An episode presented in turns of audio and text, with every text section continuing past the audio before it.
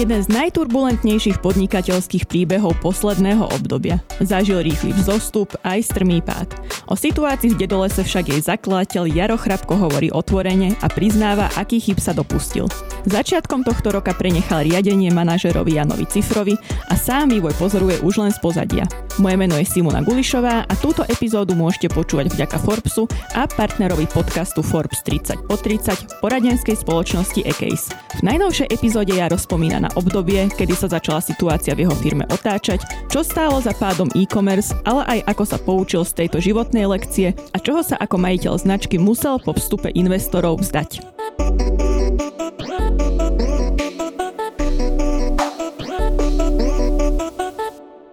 Jaro, ďakujem veľmi pekne, že si prijal pozvanie do nášho štúdia. Uh, začala by som teda takou všeobecnou otázkou. Tak z pozície CEO Dedolesu si odišiel pred rokom. Firma prešla reštrukturalizáciou a ako teda vyzerá pracovný deň stále zakladateľa, majiteľa firmy, ktorý ale nie je vo výkone? Ďakujem v prvom rade za pozvanie teda. Hej, ako ten posledný rok sa podarilo akože zvrátiť tú ťažkú situáciu, ktorá nastala a nejakým spôsobom tú firmu zachrániť, získať do nej nejaké peniaze, takže toto všetko bolo už aj komunikované akože v médiách a vie sa to, ale tak je to super, že to celé prešlo a môj teraz pracovný deň vyzerá tak, že venujem sa viacerým veciam, ničomu na 100%. Hej. A, a celkom veľký dôraz dávam aj na akože nejakú introspekciu a stále akože veľa e, riešim to, že kto vlastne som, čo chcem vlastne robiť a vlastne ako to mám nejak v hlave a emóciách nastavené a myslím, že to môže mať akože pozitívny vplyv e, na to, že čo ďalej budem proste následne robiť. No ono je to asi pochopiteľné, že po všetkých tých udalostiach aj teda si stál na čele tej firmy niekoľko rokov, takže asi sa nevrhneš hneď do nového projektu, ale čo sú také tie oblasti možno, na ktorými sa zamýšľaš, obzeráš sa po nich, je to stále e-commerce alebo je to niečo úplne diametrálne odlišné? Takže mám nejaké idei, ale ešte naozaj, že nie som v ničom taký, že, že by som sa do toho išiel že pustiť. Nie som ešte asi pripravený na nejaký veľký komitment aj vzhľadom na to, že mám vlastne nejaké záväzky, či už voči Dedolesu alebo voči Mile ako ďalšej firme, ktorej som spolumajiteľ tak uh, mám stále nejaké otvorené komitmenty z minulosti, takže nie som úplne že pripravený na nič veľké ešte. Hej, aj mentálne. Ani nevidím úplne teraz tú príležitosť, hej, že akože určite ich je strašne veľa. Hej. Len ako na to, aby sa pustil do niečoho, potrebuješ vidieť na trhu nejaký problém, ktorý chceš riešiť a potrebuješ mať ale aj nastavenie, že teraz som pripravený akože, že ísť all in do toho. Hej. Podnikanie sa podľa dá robiť akože na poplinu asi, ale potom akože, neviem, či by som to dokázal, hej, nejaké typy projektov, možno menej riskantné projekty, kde, kde vlastne viacerí možno dokopy sa dáte, aby ste zarobili nejaké peniaze alebo tak. Ale neviem, či som úplne akože tento typ človeka, že skôr akože keď by som už do niečoho chcel pustiť, tak chcem ísť akože že naplno. No a kde to vidím, akože tak tie príležitosti na trhu podľa mňa momentálne sú akože v viacerých oblastiach. Rekreácia, well-being, proste mental health, tam to proste ja vidím akože asi najviac, pretože ja si myslím, že celkovo aj akože hovorím, keď sa ma niekto pýta, že, že podľa mňa celá akože, že západná spoločnosť a ten maskulínny o, greedy kapitalizmus ako keby, že je vyčerpaný, že už to vlastne nikoho reálne nezaujíma. Akože áno, ešte nás zaujímajú biznisové úspechy a všetko, ale ako keby, že už to prestávame aj všetci brať ako ten ultimátny cieľ. Nemyslím si, že hovorím len za seba, hej, že myslím tak celkovo, že, že to už je vidno aj v tom, že čo sme spravili s planétou, že už vlastne sú z toho ľudia všetci vyčerpaní, že vlastne vidíme, že vlastne robíme už dlhodobo kompromisy proti prírode, proti nejakej akože prírodzenosti a že potrebujeme sa trošku vrátiť naspäť, hej, aj do tej ženskej energie, aj do nejakej také akože ekologickejšej k všetkému. Čo to bude znamenať, o, vôbec neviem. O, jeden kamarát hovorí, kapitalizmus skončil.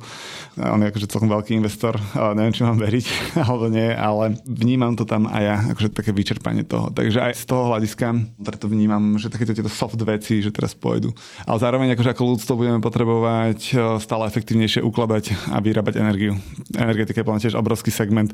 Dajú sa tam robiť aj startupy, aj keď akože bariéra vstupu na vytvorenie nejakej elektrárne je akože relatívne akože vysoká, ale podľa toho, akej, hej, dá sa postaviť takú turbínu jednu jedno, dve nie je až také strašné, ale tam vidím možno nejaké príležitosti. Teraz mi nenapadajú ďalšie mhm. segmenty. Že ale to je veľmi zaujímavé, že si práve spomenul toto, lebo práve moji hostia, aj veľa sa o tom hovorí a číta sa stále spomína len AI a čo nie je AI, tak to nemá šancu dostať investíciu, takže je veľmi zaujímavé, že si to práve otočil, že jasné, že môže byť aj ten well-being možno postavený na nejakom AI túle, ale je to zase nejaká iná téma. A nie to len AI je teraz strašne hot a áno, proste je to segment, v ktorom sa dá robiť, akože tie infraštruktúru pod tým celým ako vytvoria iné firmy. A okolo toho sa dá vytvárať akože veľmi zaujímavé biznisy, ktoré môžu byť veľmi akože cool a veľmi dobre zarábať v rôznych oblastiach. A ono to vlastne bude, že, že must každého jedného akože biznisu nejakým spôsobom to nasadiť, pretože to je strašne silný tool nie len akože language modely, ale aj rôzne iné veci, ale ono to vlastne priniesie na konci dňa obrovské zvýšenie efektivity práce, čo na konci dňa možno zachráni akože túto krízu, ktorá teraz je tu. Hej, že vlastne my potrebujeme zvýšiť ako efektivitu práce a tie technológie nám to môžu proste pomôcť. Takže tak, ale to zase tuto teoretizujem. Čiže áno, AI, vlastne keď nemáte dneska akože v deku, tak sa nikto sa ani nebude baviť, respektíve je hlúpe sa to tam nedať, aj keď to tam nemyslíte, že to tam budete mať, lebo proste keď to tam budete mať, tak máte väčšiu šancu, že vám niekto tie peniaze dá. Takže vždy to tak je, že ľudia vždy akože idú za tými istými vecami. A e-commerce mal takýto hype chvíľu. K tomu sa ešte dostaneme, ale my v tomto podcaste radi teoretizujeme, takže ešte by som ostala v tejto línii. A teda práve ty ako človek z biznisu, ktorý si sa stretával naozaj aj s veľkými investormi, boli ste 100 miliónová firma, Myslíš si, že Slovensko je vôbec pripravené na takéto soft firmy, že nechceme tu naozaj taký ten hlad po tom úspechu, po tom výslení, že sme ako spoločnosť pripravená sa zamerať na niečo takéto? Alebo je to len taká naša bublina, o ktorej sa rozprávame? To je skôr to ako bublina a skôr že toto, čo hovorím, teda hovorím veľmi z vrchu. Svet je taký, keď ma rada teoretizuješ, že ako všetko sa deje v ňom možné strašne random. To znamená, že aj ďalších 100 rokov teraz, aj 200, bude stále akože tu grid a bude stále tento typ energie. Ale ja hovorím, že proste podľa mňa sa akože prirodzene začne z toho uberať, pretože už je to tu máč a už to proste sme podľa mňa prekročili veľa hraníc, úplne že zbytočne. Ale akože naša krajina je mladá, naša krajina je hladnejšia, takže podľa mňa je tu akože veľká chuť tvoriť, hej, lebo veľa ľudí si nesiahlo ešte na to, čo ako, ja neviem, v niektorých vyspelejších krajinách mm-hmm. proste majú bežne. Takže my aj potrebujeme niečo také. Teraz snáď sa teda udržíme demokracie, všetko tu bude v pohode, čo si myslím, že bude. A tým pádom vlastne, akože že dneska už ti v podstate jedno, odkiaľ robíš niečo, hej. A keď nie je to úplne pravda, lebo tu zase v rôznych typoch krajín máš rôzne typy infraštruktúr, hej. V Číne máš veľmi silnú výrobnú infraštruktúru, hej, vďaka ktorej Dedals profituje dnes, že proste tam vieš efektívne vyrábať uh, veci. V Amerike máš veľmi efektívnu kapitálovú štruktúru technologicky vzdelaných ľudí a vo všetkom vlastne vzdelaných ľudí, hej, že tam máš veľký homogénny market, kde vieš vlastne mm-hmm. pustiť veľký startup, spustiť ho tam a potom vlastne škálež do celého sveta, lebo máš domácu krajinu veľmi silnú a vieš akože odtiaľ ísť, hej. Čiže z tohto hľadiska ako na Slovensku ja nevidím nejakú veľkú výhodu v ničom, že nemáš tu ani vzdelanie, ani dostatok kapitálu, uh, ani dostatok politickej vôle, akože nejak otvoriť ako keby uh, jurisdikciu možno nejakým inovatívnejším uh, akože technológiám, aby proste boli priťahované sem nejaké firmy, ktoré chcú pilotovať niečo, hej, že, že nemáme vlastne žiadnu takú edge, že naša edge je asi momentálne ako Slovenska proste fakt v tom automobilovom priemysle, mm-hmm. že máme tu nejaké nemecké firmy a nejaké automobilky z toho sveta, ktoré proste sú plánované týmito aj Slovenskými slovenskými aj nemeckými všelijakými inými firmami a vlastne tu nám vzniká akože, že toto a to sme hlavne my podľa mňa. A ostatné veci tu sú také skôr, že, že také výstrely do tmy, hej, hej, tu máme nejaký akože Jim Beam fascinujúci biznis, čo teraz robia. Akože veľa firiem je to zaujímavých, hej, akože také ale to malé, že nie je to žiadny akože veľký klaster nejakých akože inovácií, hej, akože ITčko máme celkom dobré. Možno toto je niečo, že máme naozaj, že technicky a celkovo tento región, a nielen Slovensko, ale aj Slovensko je súčasťou toho Česko, Maďarsko, že máme veľmi dobrých vývojárov. Že je dobre to uchopiť, akože len, len my nemáme vlastne ten produkt, že my nemáme robiť ten produkt, akože a nemáme tú škálu a nemáme ten kapitál, aby niekto zafinancoval také veci. Takže možno týmto smerom by sme vedeli byť ako zaujímaví. No, z toho profituje veľmi veľa európskych firiem, ktoré majú práve development celý v Bratislave, ale pritom majú sídla od Curichu um, po Helsinky a neviem v Amerike. akých, jasne v Amerike a v ďalších podobných iných mestách. Zamýšľal si sa ty nad týmto, keď si začínal svoje podnikanie, že aké je teda to podnikateľské podhubie na Slovensku? Alebo si proste do toho išiel, že chceš tu podnikať a začal si? som chalan z malého mesta, ktorý vôbec sa nerozumel do, do biznisu. Nebol som nikdy akože niekto dlhšie v zahraničí, neštudoval som v zahraničí, dokonca ani výšku nemám. To znamená, že vôbec som nerozumel týmto veciam. Išiel som úplne len tak, že potrebujem sa vlastne uživiť a niečo robiť. A tak som proste pustil akože nejaký e-shop, čo mi prišlo, že to je dobrý nápad v tom čase, hľadom na akože bariéru vstupu, ktorú ja som potreboval mať nízku, pretože o, som nemal veľa peniazy. Takže nie, vôbec som sa na tým nezamýšľal. Teraz akože keď sa pozerám tak realisticky na svoje možnosti a že čo ďalej, tak akože sa začínam zamýšľať nad tým, že čo vlastne odtiaľ to robiť. Mm-hmm. Hej. Ak sa teda ešte vrátime späť k do lesu, tak pred pár týždňami sme mali v Prahe Forbes podujatie Digital Heroes, kde teda súčasný CEO Jan Cifra povedal, že firma sa už dostáva do dobrej kondície. Vieš to priblížiť trochu? Hej, akože ono to má niekoľko úrovní podľa mňa odpovedí. Dám dve. Prvá, tú, ktorú Jano ako hovorí, je, že vlastne nejak dostal pod kontrolu tú unit economy, čo je strašne dôležité, hej, aby ti proste to na kontribučnej marži vychádzalo. A má to dobre spočítané celé, ako dynamikou vlastne ty získavaš ten obchod alebo proste ten obrad k sebe a vedie to naozaj, že do hĺbky proste vyargumentovať. Čiže tá unit economy proste funguje, kontribučný profit je dobrý, toto je proste akože že fixnuté a ja tam vidím ešte jednu akože vec, že diedel strašne živelne rástol. O, ja som aj dosť taký akože spontánny taký človek. A ono to je strašne fajn zo začiatku. Hej, že takú spontánnu drávosť, ktorú proste som mal a ktorú mám v sebe stále, uh, možno teraz trošku uspatú, tak proste tú firmu to tak tlačilo dopredu, hej. Ale často proste veľmi akože nie tak štrukturovane, hej.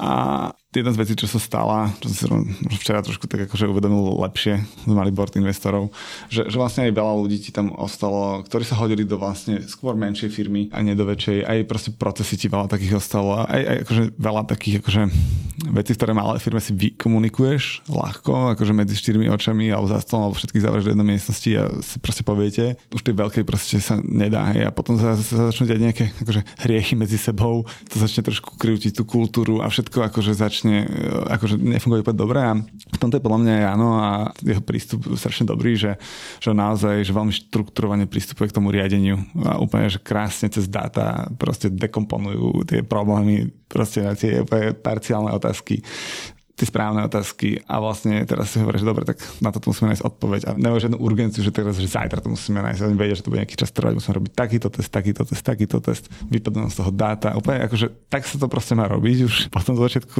treba mať trošku wild akože energy a taký wild guesses a proste ísť za tým, ale pri väčšej firme už nie, už musíš ísť proste takto. A oni to tak robia, takže aj toto podľa mňa, akože tá firma sa v podstate učí, lebo ja som ju to ako nenaučil a vlastne ja sa na to pozerám a si to užívam, keď to vidím je to super. Tak teda v akej kondícii? Čo sa možno číselne týka? Máme tam investíciu, všetci chcú, aby sme ako nejak nehovorili veľa toho. Ja som vždy hovoril veľmi otvorene. Nechajte sa prekvapiť, uh, aké budeme mať výsledky. Hey, to vlastne Stále to spomínal sú aj... miliónov a veríme tomu, že to bude aj profitabilné. Takže... No Jano nám povedal na podujatí, že teda máme počkať na predvianočnú sezónu a že potom bude viac komentára, tak takto, že, že bol dosť teplý september. Uh, veľa biznisov to akože cítilo, že, že spotrebiteľský, že sa tam akože trošku posúvali a my to cítime kvôli ponožkám, ale teraz už cítime zase tiež aj nábeh tej vianočnej sezóny je relatívne silný. Taká moja intuícia, keď tu vidím tie čísla nabiehať po tom, čo vlastne 12 rokov každý rok to sledujem a proste už mám nejaký cit, tam mám pocit, že sezóna bude akože silná relatívne pre nás. Že, že na to, čo potrebujeme oproti nášmu budžetu, nehovorím oproti nejakej minulosti, keď sme boli proste opäť top, ale ako to, oproti tomu, čo potrebujeme, si myslím, že tá sezóna bude lepšia, ako si myslíme. Ja sa svojich hostí v podcaste pýtam takmer každú epizódu, že čo považujú za svoje životné zlyhanie, ale spýtam sa ťa to inak. Tak čo by bolo prvé, čo by si urobil inak, iný krok, čo by si zvolil? Nerastol by som tak rýchlo. Úplne by som akože sa vyčiloval, maximalizoval by som profit, snažil by som sa viac žiť akože v rovnováhe a pravdivo voči sebe, o čo sa teraz vlastne usilujem. Aby som chápal vlastne, že ktoré tendencie, prečo mám a viac počuť taký ten vnútorný hlas a spomaliť, hej, že tá firma, proste my sme narazili na zlatú žilu, hej, úplne nádhernú. Proste to sa nedalo pokaziť, hej, skoro. Ale dalo, práve kvôli prílišným ambíciám. Čiže jedinú jedinú vec stačilo spraviť, proste spomaliť ten rast. Ale že radikálne, to mohlo byť, že my sme akože do tých 15 miliónov dobre, to išlo akože živelne rýchlo a tam proste sme mohli že 15, 25 a možno na tých 25 by sme robili rovnaký profit, ako sme robili mm. na tých 50, pretože by sme nemuseli dávať toľko do market marketingu. A proste nemuselo by byť toľko ľudí. Mohli by sme sa stiahovať o rok alebo o dva neskôr. To znamená, nemuseli by sme hrotiť RPčko, na čom sme spálili proste stovky tisíc eur. A tak ďalej, a tak ďalej, a tak ďalej. Hej, že, že vlastne týmto spôsobom tá firma mohla mať dneska obrad 40 miliónov a bol by to stále rast, ale mala by nagenerovaných len 12-15 miliónov EBD a proste čo viac, akože, hej, mohla pomáhať to, čo som vlastne chcel robiť vždy, že pomáhať, akože, ak sme začali ako investovať do rôznych mm. akože, projektov alebo vzdelávacích inštitúcií, alebo ja neviem čo, že mohli sme to robiť o mnoho vo väčšom vlastne. Hej. Ja som ale chcel, aby to bolo veľké, že to proste toto, ale vlastne na konci dňa som to nedosiahol. A takto by som to podľa mňa dosiahol, že by sa to stalo. A aj by som vlastne ja možno prirodzenejšie dozrel do tej role hej, a mohol som ďalej nej byť. Ale ja sa musím spýtať, čo to znamená spomalý rast naozaj pre lajka? aby si to vedel aj bežný človek predstaviť, že ako sa k tomu firma pozera, máte nejaké teda tržby, čo to pre vás znamená menej objednávok, brať menšie sklady, ako si predstaviť my sme, spomalený rast? My sme boli vlastne pánmi toho rastu, lebo tam je to priamo umrať toho, koľko investuješ do rastových aktivít. Hej? V našom prípade do akvizície. Hej? To bolo ako primárny zdroj rastu, marketingové investície. Hej. Tam máš vlastne taký ten princíp, keď vykruješ dom. Hej, že keď máš uh, e, 20 stupňov, hej, chceš mať v dome, tak potrebuješ jednu jednotku tepla a keď chceš mať 22, potrebuješ ďalšiu rovnakú jednotku tepla ako na tých 20. Hej. A že každý ďalší stupeň navyše ťa stojí viac energie akože navyše. A vlastne toto platí aj v marketingu. Hej. Čiže ty prvých ja neviem, 15 miliónov obratu na nich potrebuješ dať 5%, akože teraz trieskam približne, hej, 5% e, tržieb na marketing, ale už keď chceš mať proste ďalších 15, tak už musíš dať ďalších 15, tak už si na 20 a keď chceš ďalších 15, potrebuješ dať ďalších 15, už si na 35 a zrazu ti tá jednotková ekonomika prestáva fungovať, hej. Preto hovorím, že to spomalenie rastu by napríklad znamenalo ubratie marketingových investícií a tým pádom by celá akože PNL vyzerala úplne inač, hej. E, mal by si menej priestoru na fix, teda to je otázka, že by si mal menej priestoru na fixy, pretože keď aj pri menšom biznise, keď máš variabilné náklady dostatočne akože nižšie, tak ti na konci dňa ten kontribučný profit ešte väčší, ako pri väčšom biznise. Hej. Preto hovorím, že aj pri 25 miliónoch sa možno dalo zarobiť rovnako ako pri 50, pretože tam sme museli dať, ja neviem, 30% mm-hmm. do reklamy a možno pri tých 25, a to dneska už nikto nevie, ak by to bolo, spätne v dátach by sa to dalo možno nejak vyšpekulovať, že čo by to, ako by to vyzeralo. A to už asi aj jedno. A to už je teraz jedno, ale ja neviem, možno by to bolo 15, možno 17%, hej. Akože, a tým pádom by ti ostalo 13% z 25, hej, povedzme v tomto prípade, som si trošku skomplikoval výpočet a to máme proste 3,25 milióna, myslím, hej, plus 1,8 a na 5 a vlastne máš to, hej. Takže možno naozaj by to takto proste bolo, hej. Takže je to o matematike.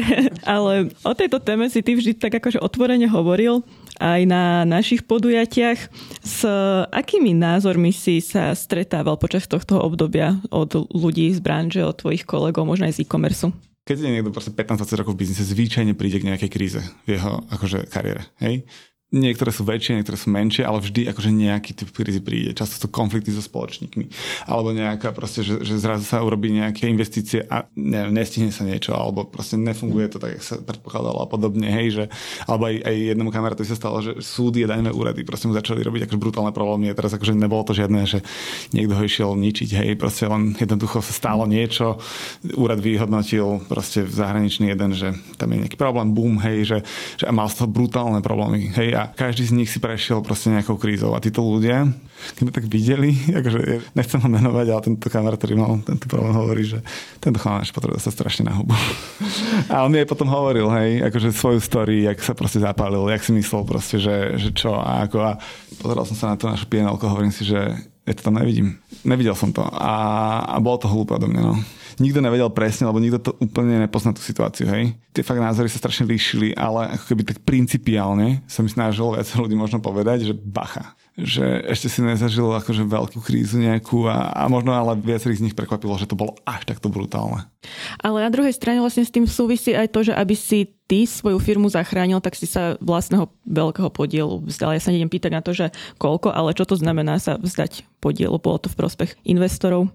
Akože my podľa mňa, ja som to mal úplne takú slovenskú mentalitu v tomto, akože v ekvite, že na podnikanie je najlepší nepárny počet ľudí a tri je veľa, ha, ha, ha. Takže čo to znamená? No akože to je presne, že, že keď niekto za mňou teraz príde a chce akože nejaké rádio do mňa ohľadom podnikania, tak často ja sa vraciam tomu, že čo vlastne chceš od toho, hej? Že chceš proste mať rodinnú firmu 20 rokov, aby ti generovala, ja neviem, 200 tisíc eur ročne, aby si užil seba rodinu komfortne a urobil si nejakú rezervu firemnú a neviem čo, alebo chceš proste to predať za dva roky, alebo takto, hej, že a ja som si na týmto veľmi rozmýšľal, ale nenašiel som odpovede na to, to bol problém. Ja som robil vlastne hybrid medzi rodinnou firmou a scale-upom a startupom a neviem čím, hej, rodinou tým, že som tam nepustil žiadnych investorov a takto, hej. Vlastne, jak prišla tá kríza, už nebola iná možnosť, ako zachrániť ju, než zobrať akože externý kapitál, hej. To znamená, že ja som trošku bol do toho až dotlačený, ale samozrejme akože som rád, že sa to stalo a, a teraz aj vidím akože benefity toho, lebo vlastne čo firma má proste profesionálnych investorov, s ktorými sa stretávame na bordoch, má profesionálny manažment, ktorý proste tú firmu veľmi akože o, dobre riadi a vlastne má to nejakú celú štruktúru. Hej. A zároveň akože tí investori, keď prichádzajú k stolu, tak oni ti tú firmu úplne rozoberú na súčiastky. Hej. Oni presne chcú tie odpovede, ktoré som tu opisoval, že to, čo teraz ja so s tým robia, že dekompozíciu proste všetkých akože čísel, aby každý položka v budžete bola proste pevná, tak e, toto vlastne tí investori pomôžu spraviť. Keď sme začali robiť proces M&A, tak to bola taká pani Gladys e, na strane advisora. A ona sa tak pýtala na nejaké veci v tom budžete a bola taká akože nepokojná e, z toho, že sme nevedeli argumentovať, že biznis plán musí byť pevný ako skála. A a proste už to chápem, čo hovorila a vlastne my sme si to vlastne tiež neuvedomovali a proste mali sme to tam na tak akože návode postavené trošku niektoré tie assumptions a to tak proste nemôže byť. Takže aj toto akože správni investori podľa mňa donesú aj ako viac profesionality. Hej? Mm-hmm. A jednoducho pokladajú ti tie otázky, ktoré ty nechceš počuť. Lebo ty chceš len vidieť, že ja tu idem akože, vieš, rásť a proste viem presne, ako cítim to celé, hej. To sú sračky. Proste to musí všetko byť vyargumentovateľné. Ja by som sa ešte vrátila k tomu marketingu a k vašim týmto aktivitám, pretože v tom čase, v tom období si myslím, že tancujúce škrečky poznal každý na Slovensku, doteraz si ich každý pamätá, myslím, že máte aj znovu v televízii ďalšie kolo reklám a určite to bude jeden z takých tých momentov aj slovenskej reklamy, kedy to bola hrozne veľká recognition tej značky, spojená vlastne s tými škrečkami. Ale Jan v našom rozhovore, myslím, že to bolo niekedy na jar tohto roku povedal, že ten marketing bol hrozne prepálený, že to bolo myslím až 100 tisíc eur na deň. Tak ako sa ti vnímala takáto kritika vlastne značky ako otcovi zakladateľovi? Akože od koho teraz? Od Jana? Áno. Vieš čo, áno, on e, často hovorí, že ten biznis model nefungoval, lebo boli veľké uh, náklady voči obratu. A áno, boli, len že tam vlastne ten problém bol ten, že, že vlastne marketing and sales napredikovali a to nám zlomilo väzy, 130 miliónové tržby. A oproti ním, akože ty máš niektoré veci fixne a niektoré máš dynamicky. Fixne máš akože, keď si na telky, hej, to proste sa robí x uh, nejakého času dopredu a je to nejaký fixný komitment. Už ho nevieš mm-hmm. proste nejak s ním hýbať, hej. Či ty si bukneš telky, ja neviem, za 3 milióny, povedzme, to už jednoducho musíš zaplatiť no matter what, hej. Lenže Facebook vieš akože po, pri mhm. tom akože trošku uh, doladiť, hej, že ten každý deň sa rozhoduješ, že jak uh-huh. to budeš liať, hej, to vidíš ako uh-huh. veľmi real time to už vyhodnocovať. To znamená, že povedzme, že tie fixné komitmenty boli dosť veľké, lebo sme si mysleli akože na marketingu sell, že proste toľko toto bude, tie tržby. Hej. Ak by sme ich dosiahli, tak vlastne by nikdy nebol taký veľký pomer akože tých marketingových nákladov. Čiže to nebol cieľ, že chceme také veľké marketingové mm. náklady. To bolo skôr, že... Taká nevyhnutnosť? Ne, nevyhnutnosť. Alebo... To bola proste to, že sa nenaplnil ten budget. Mm. Hej. Ale aj rok predtým samozrejme bol vyšší, ale nebol to 39, bol to neviem, 30 alebo 31 alebo také niečo, hej. Ale vtedy to už vychádzalo, pretože marža bola dostatočne veľká, neviem, čo na kontribučnom profite ti to jednoducho vychádzalo, hej. Lenže vlastne v tom 21 sa to celé pokazilo kvôli tej akože ako masívnej underdelivery akože mm. na, na to pláne. Chceli sme mať 130, mali sme 90, čiže masívne mm-hmm. sme nesplnili cieľ. Hej? 40 miliónov je proste extrémne. extrémne veľa. Hej? To je proste extrémne veľa. A toto firmu položilo nikdy nebol cieľ mať 40% marketingové náklady alebo 38 či koľko to bolo. Hej. To bola skôr, že, že stalo sa kvôli tomu, že sme si mysleli, že, že ten biznis akože asi môže nekonečne rásť. Bolo to hlúpe. Bolo to hlúpe, proste bolo to presne kvôli tomu, že, že tie čísla neboli rozobraté do detailu, ale zároveň tam boli zmeny nejakých dynamik na trhu, ale aj vnímanie značky a neviem čoho všetkého. No a škrečko možno ešte toľko, že, že oni v podstate strašne vyhajpovali náš mm-hmm. príbeh a amplifikovali. Lenže my sme v podstate kvôli ním nezarobili o moc viac než bez nich. Takto, urobili sme kvôli tomu obrovský akože potenciál, teda penetráciu proste toho produktu, robili sme veľký ošiel, samozrejme, že kvôli tomu strašne veľa ľudí nakúpilo na Slovensko v Česku. Ktoré stále sú len dve z x krajín, hej. Zároveň sme trošku prehrali tie trhy, dali sme sa brutálne do centra pozornosti, až moc možno zbytočne, hej. Urobil to tlak na tú značku mnoho väčší a podobne, akože teraz nechcem hovoriť, že to bolo zlé, že sa to stalo, ale mohli sme s tým ináč robiť. Hej. Nemuseli sme to možno tak strašne hypovať vtedy. Mohli sme proste pomalšie ten trh saturovať, menej tých reklam robiť, menej peniazy do toho vlievať, hej. A mohla to byť taká zlatá reklamička, proste, ktorá možno, teraz nechcem nejakým spôsobom kritizovať kreatívu, tak proste to bolo kreatívne veľmi úspešné ale akože spôsob, akým sme sa k tomu potom postavili, k tomu promu, ak sme to veľa akože tlačili, to bolo možno chyba a na konci dňa kvôli tomu ľudia tu na Slovensku brutálne začali aj hejtovať celé dokopy. Ale vlastne ten biznis my sme mali na 2020 budget 40 miliónov, že budeme mať tržby. Keď sme pustili škrečky v marci, sme ho ešte zdvihli o 10. Hej. Uh-huh. Čiže ako keby tam, aj tak sme už akože išli jak raketa. Hej. Aj predtým, že sme ten brand akože spojili a urobili sme túto akože vec. Čiže no, ľudia všetci vnímajú, že tie škrečky a neviem, aké milióny sme dali akože do toho, do Facebooku išlo o mnoho viac, o mnoho viac peniazy násobne viac peniazy ako do reklamy v telke. Bolo to násobne podstatnejší reklamný kanál pre nás ako proste všetky reklamy so škrečkami dokopy. Tak ale vtedy bola pandémia v úplne proskvete, asi aj tam bol dobrý fit tým, že to bol incovers, ľudia boli doma, nakupovali možno online, akože tam bol oveľa viac faktorov samozrejme, ktoré Áno, do toho hej, spadali. Aj nejaký trend, akože zrazu bolo proste tie ponožky sa ľuďom páčili, neviem čo, len sme ich proste potom už zúšiť tie ponožky. Odklonila by som sa ešte v tejto časti podcastu od tej biznisovej stránky, možno na takú tvoju osobnú. Ako sa teda s odstupom času pozeráš po tej psychickej, mentálnej, vlastnej osobnej stránke na toto obdobie? Akože ja som veľký prípad, čo sa týka rozhodovaná osobnosť.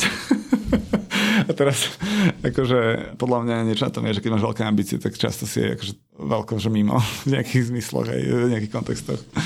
Takže ako stále bojujem so svojím egom, so svojím velikáštvom, narcizmom a tými vecami. Akože predtým som možno, vôbec som si to plne toľko neuvedomoval, že ak tieto veci v sebe mám, dneska si z toho, že akože viac menej robím srandu, stále to vo mne je, uh, už som sa fakt unavený.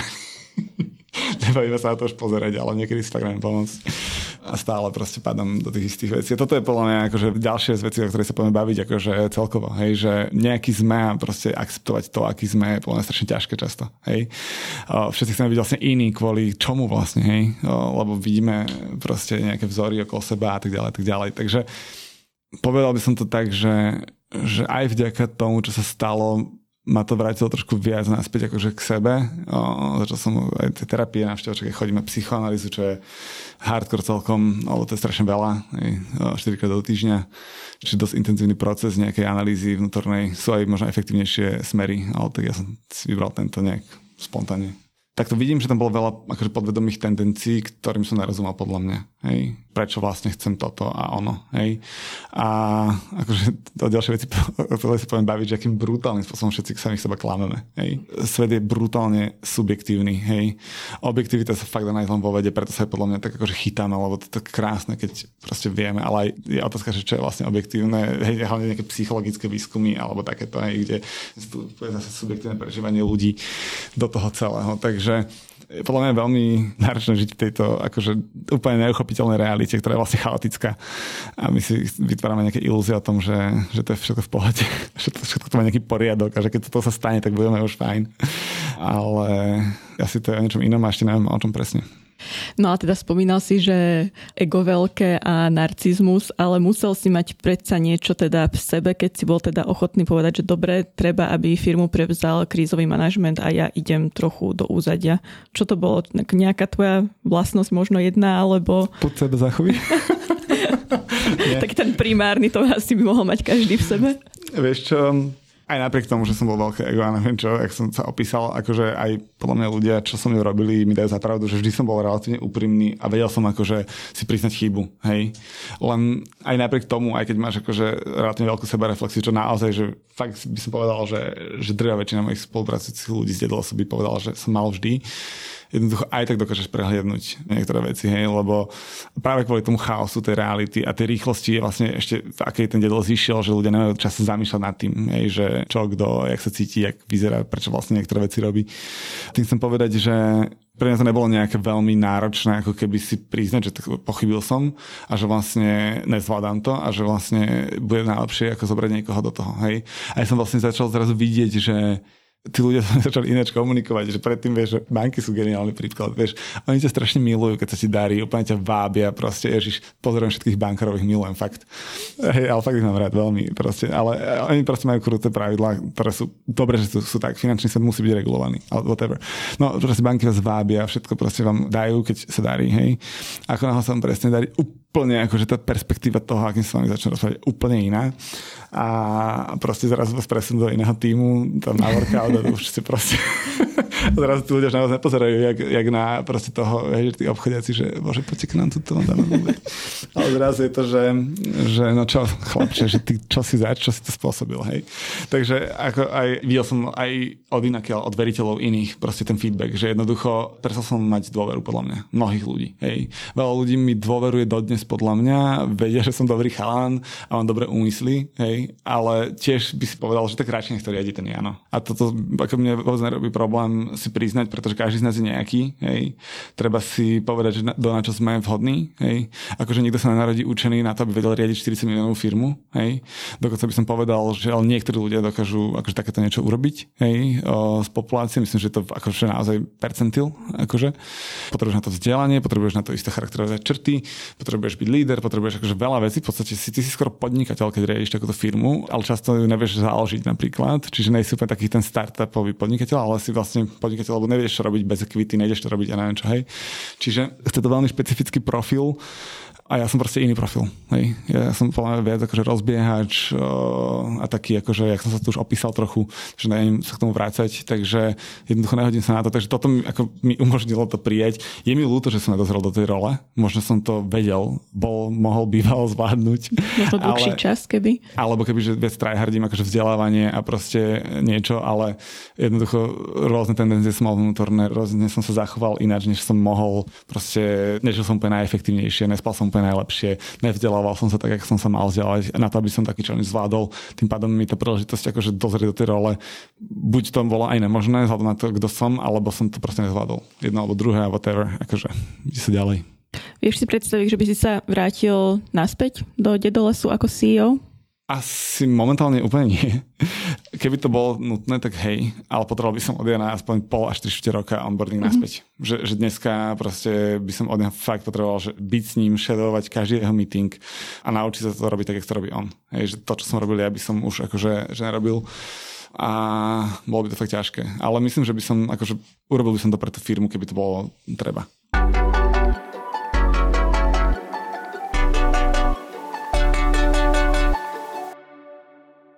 Moja záverečná otázka sa teda vždy venuje takým odporúčaniam alebo radám, či už pre začínajúcich podnikateľov podľa toho, že koho vlastne mám v podcaste ako hostia. Tak teba by som sa teda spýtala, že čo by si poradil ľuďom, ktorí sa chcú pustiť do biznisu? Že nech snívajú vo veľkom a nech sú naivní. Lebo podľa mňa tá akože drávosť, chuť a trošku aj naivita predtým, než akože život poriadne dá na hubu, je podľa mňa strašne dôležitá. Potrebujeme ju. Kvôli tomu sa strašne veľa dobrých vecí deje na planete Zem. Treba naozaj, že, že snívať vo veľkom a, a hľadať akože príležitosti, ktoré majú zmysel. Najprv si ujasniť, že čo chcem. Hej? Najprv si ujasniť, že čo chcem. Či to chce má byť mm-hmm. veľké alebo malé, alebo koľko to má zarábať. Normálne si treba napísať, toľko to chcem zarábať ja osobne, toľko to chcem, aby bol profit. Čo najdetálnejšie opísať ten ideálny stav toho biznisu a potom z tohto treba akože ísť ďalej podľa mňa. Hej? Že toto málo ľudí urobí. Hej? Nevedomujú si. Hej? Záleží si nejakú značku a teraz si hovoria, že tak, ja neviem, vlastne nevedia odpovedať na túto otázku a potom je podľa mňa úplne že škoda. A dávak si pozor na rast. Hmm, to netreba. Treba byť naivný a drávý. Proste fakt podľa mňa. Hej, že svet by bez toho bol nudný, keby si boli všetci rozumní. Fakt. A to patrí k tomu, hej, že, že proste preto sme, akože my starší ľudia, čo to, proste majú už viac rokov, 20 a nezačínajú s kariérou, tak proste už jednoducho nudný, lebo už ich život je zošlahal a už majú plné hubu múdrosti, proste, že jak si treba dať pozor, neviem čoho, proste vôbec by som to nepočúval, keďže mám 20 a, a som rád, že by som to nepočúval. Tak ďakujem veľmi pekne za inšpiratívnu myšlienku na záver a aj za to, že si prišiel do nášho podcastu a za podľa mňa veľmi otvorený rozhovor. Ďakujem veľmi pekne za pozvanie.